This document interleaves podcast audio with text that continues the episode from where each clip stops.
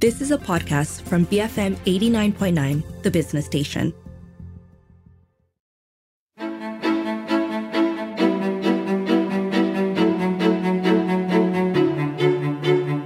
Fiscal policy is an important economic tool. It can tell us whether a government is going to be spending more or less. But how does fiscal policy work exactly? And what is its significance in economic management? I'm Darshan Johan, and this is Today I Learned.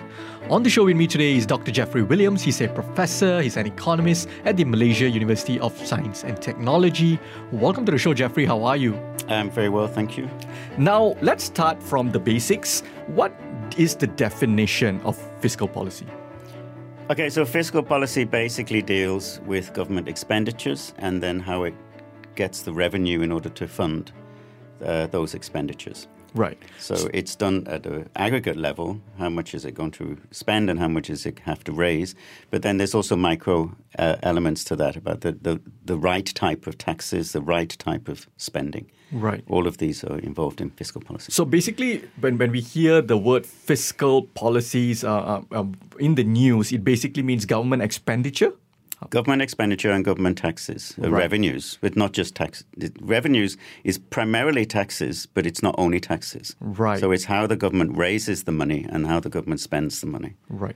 So, what is the significance of fiscal policy when it comes to economic management? Well, government spending is a big component of gross domestic product, and it's therefore it's a big component of de- uh, aggregate demand in the economy. So you have consumers are spending, companies are spending, um, foreign consumers and foreign companies are spending in terms of trade, and the big chunk in the middle there is uh, the government expending, uh, government spending. So that is uh, part of what we call demand management. Right. So it's primarily that the, gov- the where the consumers aren't spending enough or where investors aren't spending enough, the government can go in and spend some money to raise total uh, demand. Right. So, how does fiscal policy differ from other economic policies, right? Because there are many things when we talk about the economy, when we talk about the finance, like monetary policy, so on and so forth. How does fiscal policy differ itself from these? Well, monetary policy is generally considered the um, the, the other side of the coin in terms of economic policy. You have fiscal policy, you have monetary policy. Okay. Monetary policy deals with the money supply, it deals with interest rates, it can also deal with exchange rates. Sometimes, uh, well, you know, the central bank will um, facilitate exchange rate um, uh, transactions. Um, but uh, the monetary policy doesn't involve taxes, and monetary policy tends to uh, be uh, an, uh, a, a balance to fiscal policy, and so they have to really be coordinated. If they're not properly coordinated, then you get an imbalance in, in policy, and then that imbalance in policy can lead to instability. Right. So, what would you say are the primary tools or instruments used in fiscal policy? Okay, well, the first is the spending. Okay. Government spending. And government spending is on its day to day operational expenditures, payment of civil servants, payment of teachers. Mm. In Malaysia, that's about one and a half million people. So when we say, well, you know, there are one and a half million people working for the government, we think that it's all people in Putrajaya. It's not. Right. it's, it's actually it's teachers, even university lecturers. It's uh, the police. It's the bomba. It's all of these guys. They're all civil servants. All over the police. Yes, country. all over the country. And so, one of the biggest expenditures, of course, is their salaries and then their pensions. Um, then there are various operational expenditures um, on the day to day management of health and education, social policy. And then the, the other big part of fiscal policy is um, development spending.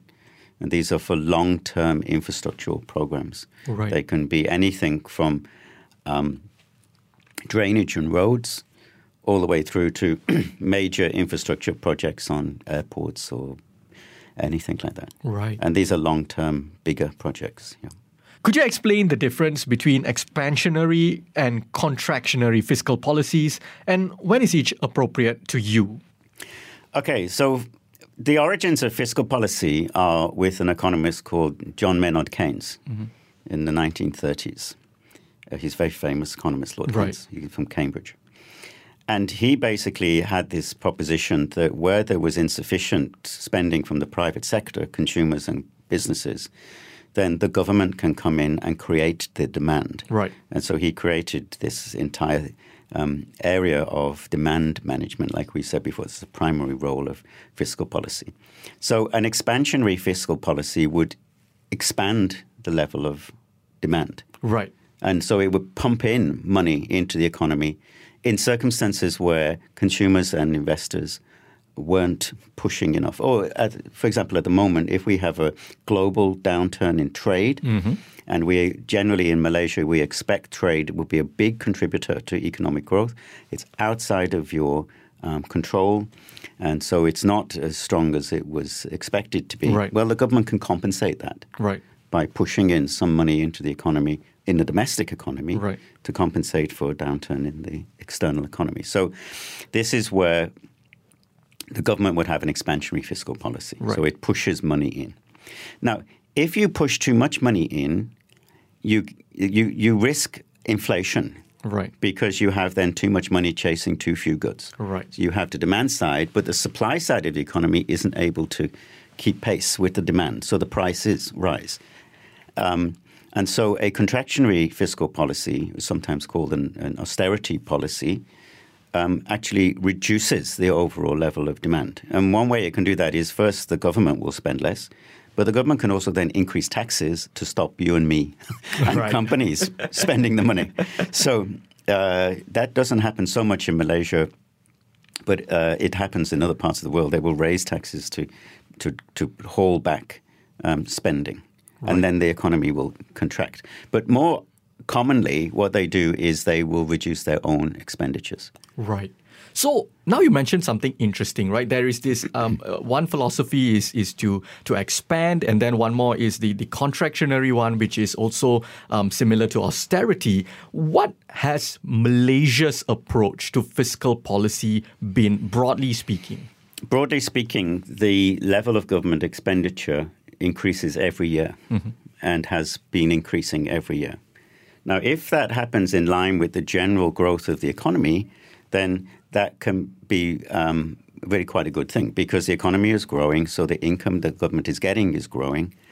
Um, and so the, the government is uh, benefiting from the expansion in the economy, and then it can use that spending um, on health, education, social protection, and other priorities. So, generally speaking, that's a good thing. It's, you know, sometimes the government pushes too much money in. And in fact, some people have argued that during the COVID period, for example, the government was pushing too much money in, and then that's what caused inflation. Actually, I don't particularly agree with that because, as we've mentioned before, quite a lot of the money that was pumped in wasn't from the government at all. It was 150 billion from the EPF. Right. So actually, the direct government um, uh, spending was only about uh, 100 billion, less, uh, quite a little bit less than 100 billion over three years. So Right. there wasn't actually that much. Um, so, the, in that sense, uh, you have to be careful about pushing too much money in. The last budget, for example, had a really quite large increase in government expenditures. And um, I had suggested that after the COVID period and all of the co- extra COVID expen- expenditures, which was understandable, the government could actually hold the budget because it would be making savings because Right. all of those COVID spend, uh, expenditures would have gone away. But actually, instead of doing that, the the, uh, the total budget was actually increased quite substantially, 370 over million Right. billion. Okay, is is there an argument to be made that um, some might argue that perhaps more spending by the government is um, almost always a good thing if it is um, handled properly, if it's managed well. Um, that you you even if it's the economy is not growing, um, you can spend more money. Um, to perhaps um, you know improve better education, um, you know better healthcare, build more schools, um, invest in the public, in the people, which will then in turn grow the economy in the long run. Um, how do you see that? Well, that is the fundamental premise of demand management. Right. So, so when Lord Keynes was developing this idea in the 1930s, he was doing it at a time when there was a depression. Right. And uh, his view was that th- we couldn't get out of the depression because people's incomes were too low, so they were spending too little. uh, because there's a lot of unemployment. Right. So his view was, well, if the government spent some money, it could put that money into the hands of uh, the businesses. That would go into the hands of the consumers. The consumers would then spend it, and then you get this positive, virtuous cycle. Hmm. Um, and and that's because um, the government expenditures become part of what we call the circular flow of income. Right. They take money out through taxes, but they pump it back in. And because the government is pumping it in, um, it can have a bigger impact. We call that a multiplier effect. It, would, it has a bigger impact because it sort of pushes um, consumers. It gives it gives people income, and then the consumers spend that income. Right. It gives companies business, and then they will invest from the revenues from that business, and then that's a positive cycle. But the the counter to that is that if uh, government spending becomes too large a part of total demand, then f- first you will be crowding out private sector activity.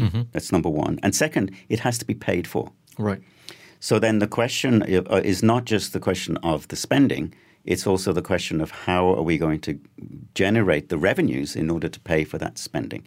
And generally speaking, that would be taxes. But actually, in Malaysia, it's not only taxes.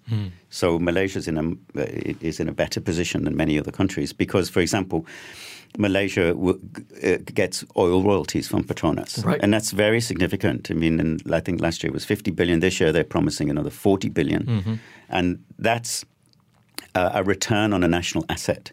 So many other oil-rich countries are able to do that. In fact, in some countries in the Middle East or in um, Alaska, the state in America, they don't Right. have taxes at all because it's all paid for from um, uh, uh, the, the hydrocarbon income. Right. On the show with me today is Dr. Geoffrey Williams, professor and economist at Malaysia University of Science and Technology. We continue our discussion after the break. Keep it here on Today I Learned, BFM 89.9.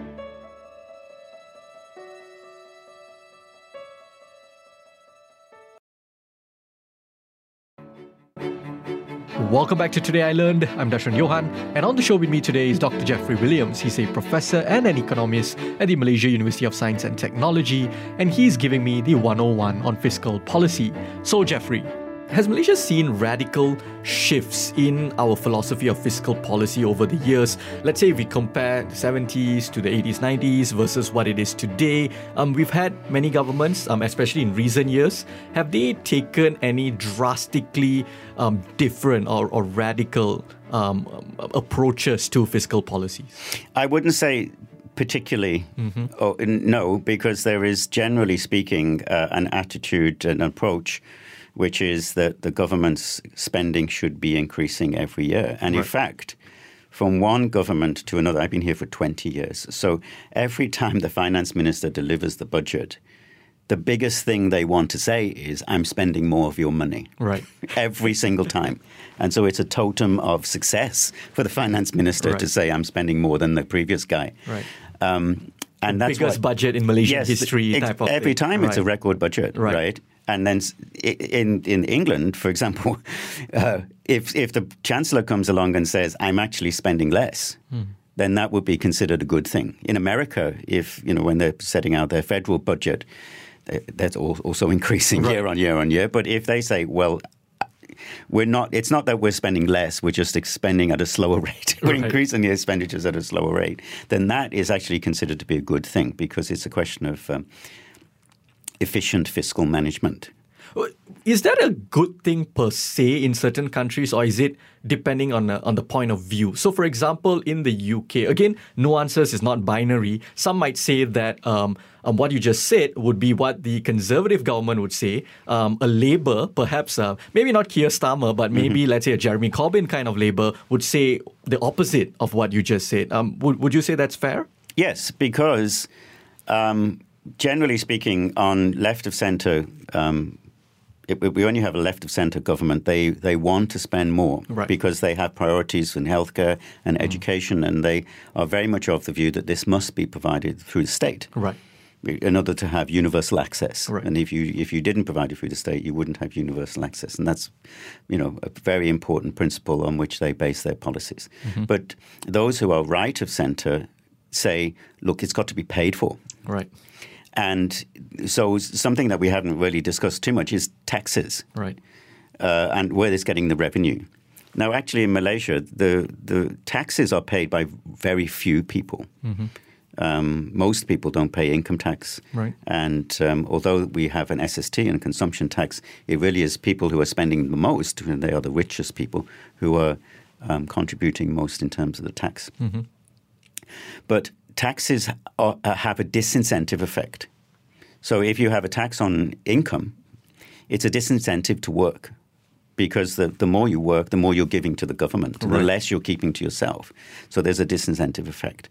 If you have taxes on goods and services, um, then it distorts the price system. Some uh, goods are taxed, some goods are not taxed. Uh, there are various reasons why you want to tax various um, types of products. Sometimes it's Absolutely. a sin tax, right? Okay, and so, uh, but what that does is it distorts the price system, and if you have too much of that, then um, it, it has a bad effect on the economy because it's a disincentive to innovation, it's a disincentive to work, it's a disincentive to have a higher income because they're taking more of that away from you.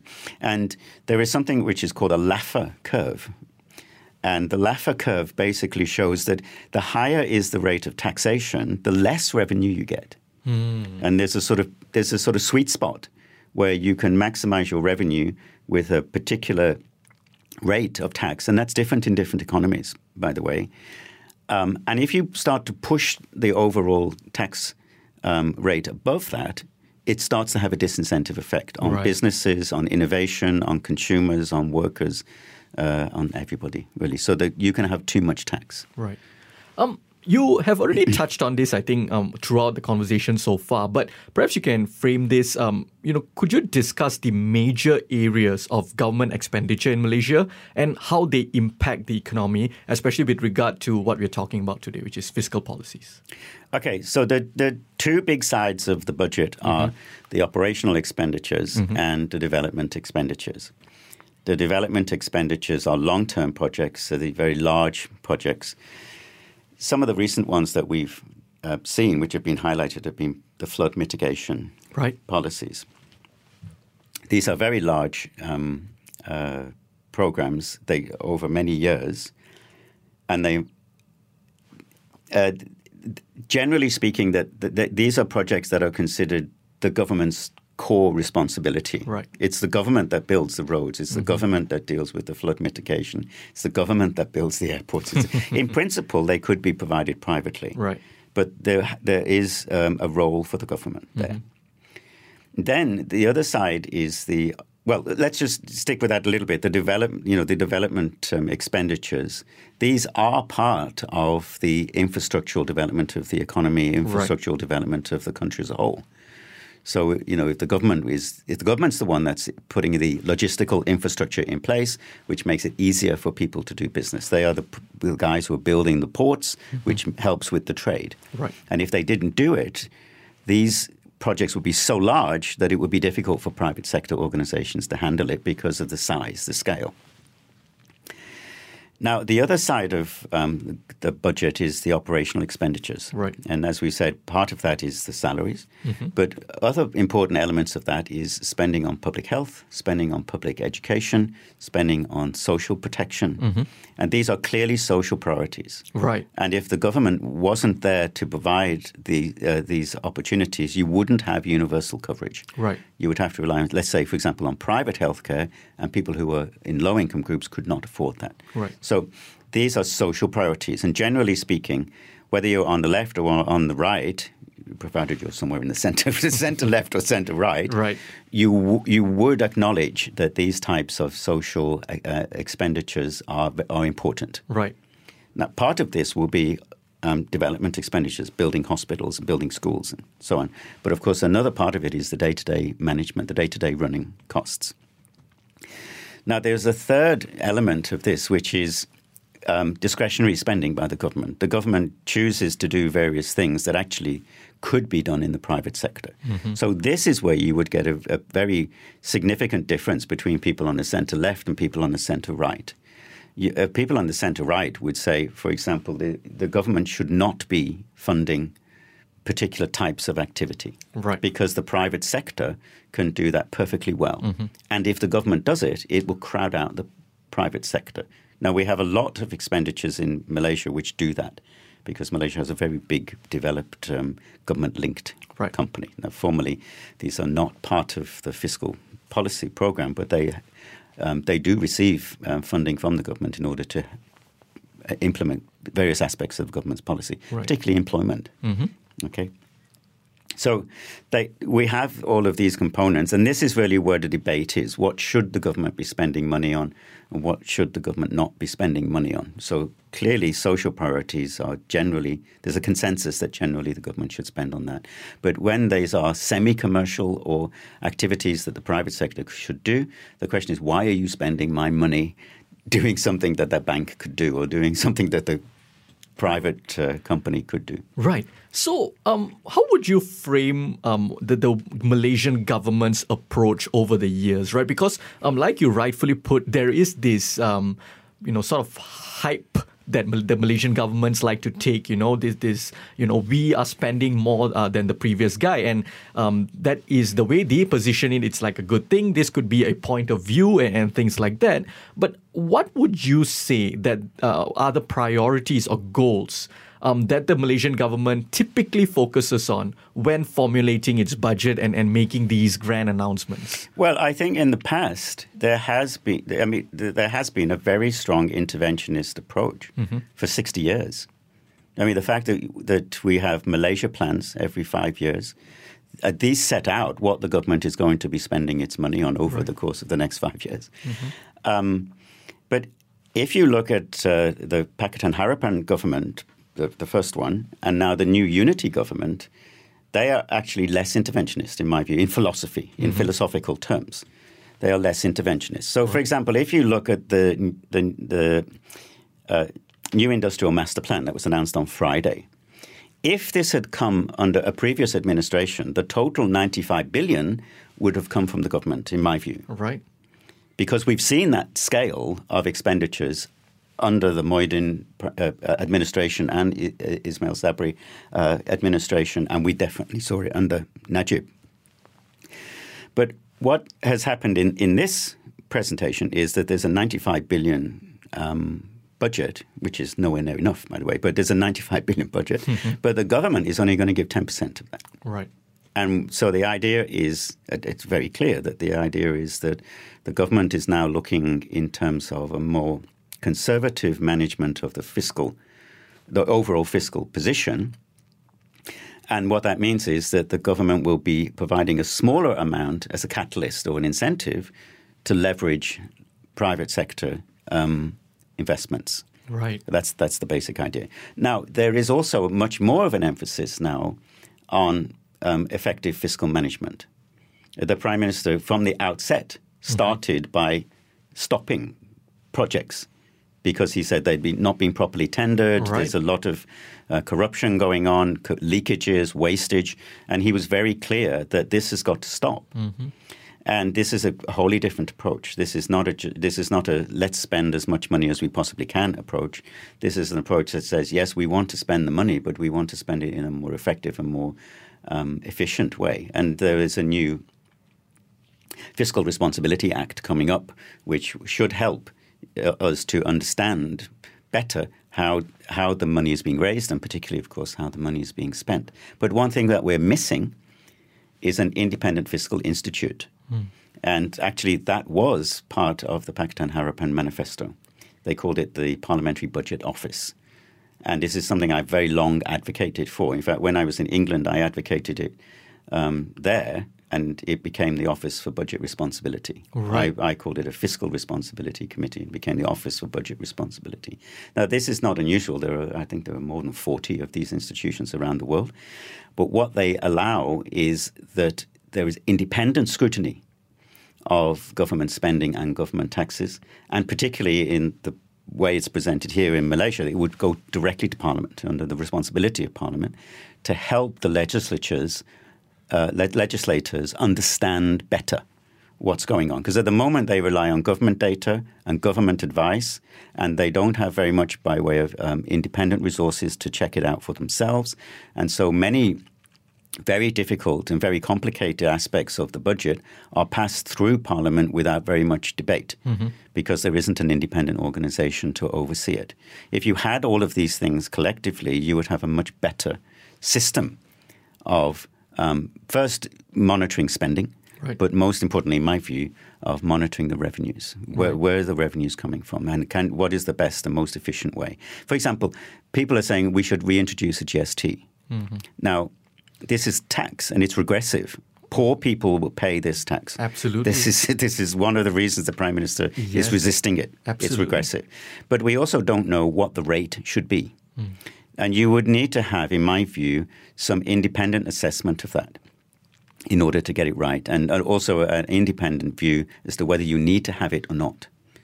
Now, in my view, if you were to improve the efficiency of government revenues and government spending, you could make sufficient savings that you wouldn't need the GST immediately. Right. In, the, in the long term, almost certainly yes, but certainly not with the level of urgency that many people are advocating, because there is so much wastage. Mm. And if that wastage is cut out, we know every year the Auditor General tells us every year. and if you cut out that wastage, right. then you don't need to push and push and push for higher taxes. And that's better because if you have lower taxes, or better still, no taxes, that money stays in your wallet, in my wallet, and in the wallets of the poor. And they can choose how to spend it for themselves. But so, it, but that requires a change in mindset. Now, we had that in the manifesto for PH, but we still haven't seen it in terms of the proposals. Mm-hmm. Uh, and if we had that proposal in the coming up budget, that would be spot on, in my view. Absolutely. I'm, I'm wondering, um, you know, when we talk about the economy as a whole, sometimes um, you get a, a you know, a, a sense that um, there is on, there is a lot that individual countries can do, but there is only so much that um, a country like Malaysia, a, a relatively smaller um, power compared to you know the, the giants around the world, that there's only so much um, that we can do in terms of making massive changes and, and so on and so forth. Um, I'm wondering if when it comes to fiscal policy, right? Um, do does a country like Malaysia face face any challenges or constraints when coming up with their fiscal policy? One of the biggest um, issues in Malaysia is collection. Hmm. So although um, the, I mean there are, it, it's a relatively low tax uh, e- economy and relatively few people pay income tax, for mm-hmm. example, as you mentioned before. And it's the same is true also of businesses. Right. Relatively few businesses actually pay corporate tax because they they don't make profits actually, mm. or they're too small. Right. Um, but even with these relatively low tax rates and relatively low um, groups of people who are paying it, the collection has been an issue. Now, LHDN have done a lot of very good work to try to improve that. Um, one one way of doing that is to move to electronic payments because it's it's uh, more difficult to avoid tax when it's already being tra- right. traced through a blockchain with your bank right. the revenues. Mm-hmm. If you're doing things on paper and uh, doing things in cash, then you can avoid a lot of tax. Um, so that type of reform um, has been long coming, mm-hmm. but we're now seeing the fruits of that. So. Right LHDN is announcing every year that it's being more and more successful in raising taxes from from people who should be paying the tax, right. and that's what's important. It's you know the tax avoidance has been in the past quite straightforward in Malaysia, mm-hmm. and it's becoming less straightforward, and that's a good thing. And now what that means is that your overall tax rate can be lower, right? Because um, one of the reasons you have to have higher taxes is because you're not collecting as much because of the inefficient uh, collection system. So you can actually improve the efficiency of your tax system by improving things like revenue collection. I think most people would agree that um, you know. Uh, when it comes to wastage, leakages, and all that, these are bad things. Um, mm-hmm. It should be avoided. Mm-hmm. Um, you know, the way you run your, your country's finance and economy has to be managed well, regardless of what your political leaning is, left or right. Mm-hmm. I'm wondering though if we look at it from a perspective of um, a, a primary goal, let's say, to Im- improve um, uh, inequality or, or, sorry, address inequality, promote social welfare programs, uh, um, promote um, a, a, more affordable, accessible healthcare for everybody. Um, same with education, housing. How can fiscal policy be leveraged to address these issues? The basic principle is that because we have these leakages and this wastage, you see, there are different. We, we, we tend to use leakage, wastage, and corruption in the same right in the same uh, sense when we're talking in the Malaysian context. But in other parts of the world, for example, in the United Kingdom, we wouldn't necessarily view it in, in that way. We would the the wastage would be a question of efficiency, right? Uh, a simple managerial efficiency. And certainly the Conservative Party and also the Labour, Labour Party under Tony Blair in particular focused very, very much on the efficiency of the public service system, particularly the healthcare system, because there's a massive area of expenditures.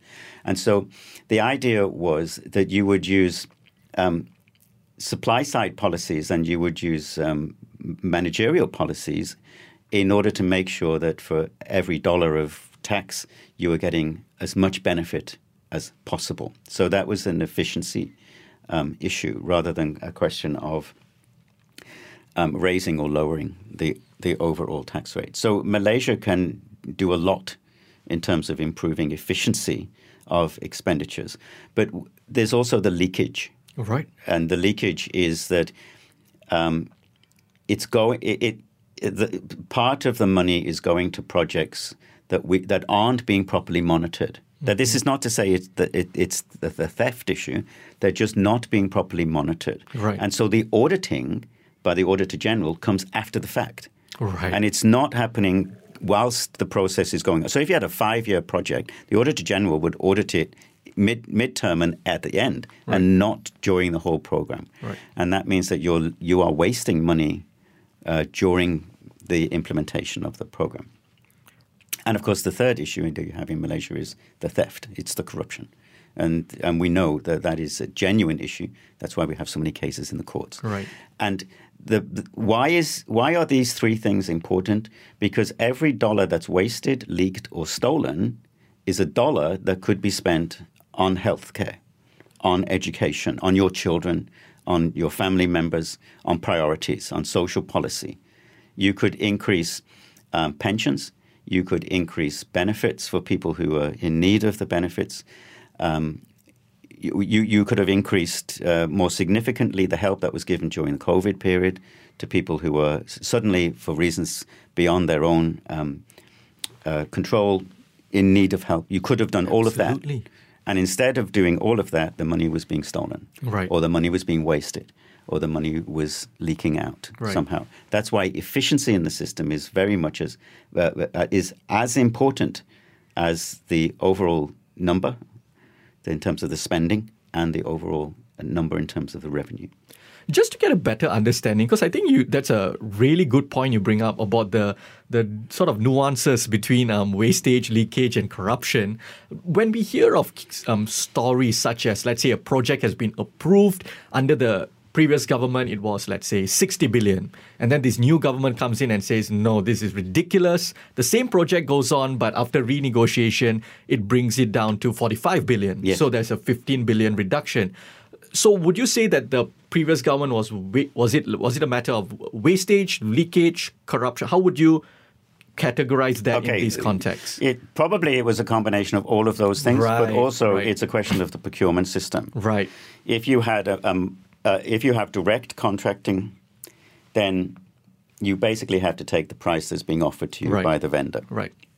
If you have open tendering, then uh, particularly anonymous op- open tendering, then the potential um, vendors, the potential suppliers, are going to compete much more effectively, and you're going to go not not only for the lowest price, but the best value for money. Mm-hmm. Because the low, because what happens very often when you have that. Um, that open tendering in the procurement process, which is the spending side of fiscal policy, is that someone will bid very low to get the contract. And then they'll come along and say, "Oh, minister, I'm afraid it was a little bit more. Oh, my costs have gone up. oh, you, you do you know what's happened to the exchange rate?" And so suddenly you you thought you were buying it cheaply, or uh, and then it goes to where it was going to be anyway. So that's Right. just a negotiation, it's a game Right. that they're playing. So the procurement system also has to be im improved, and I think there has been some attempt to do that, but we still have too much direct um, purchases, direct te- uh, tendering um, in fiscal policy. Sometimes these are very large amounts of money. Okay, so that's really the, a a big form of leakage and wastage. Thank you so much, Geoffrey, for coming on the show and sharing. Pleasure, always a pleasure. That was Dr. Geoffrey Williams, professor and economist at Malaysia University of Science and Technology. If you missed any part of the conversation, you can check out the podcast on the BFM app, bfm.my, or pretty much wherever you get your podcasts from. I'm Dashran Johan, and this has been Today I Learned, BFM 89.9.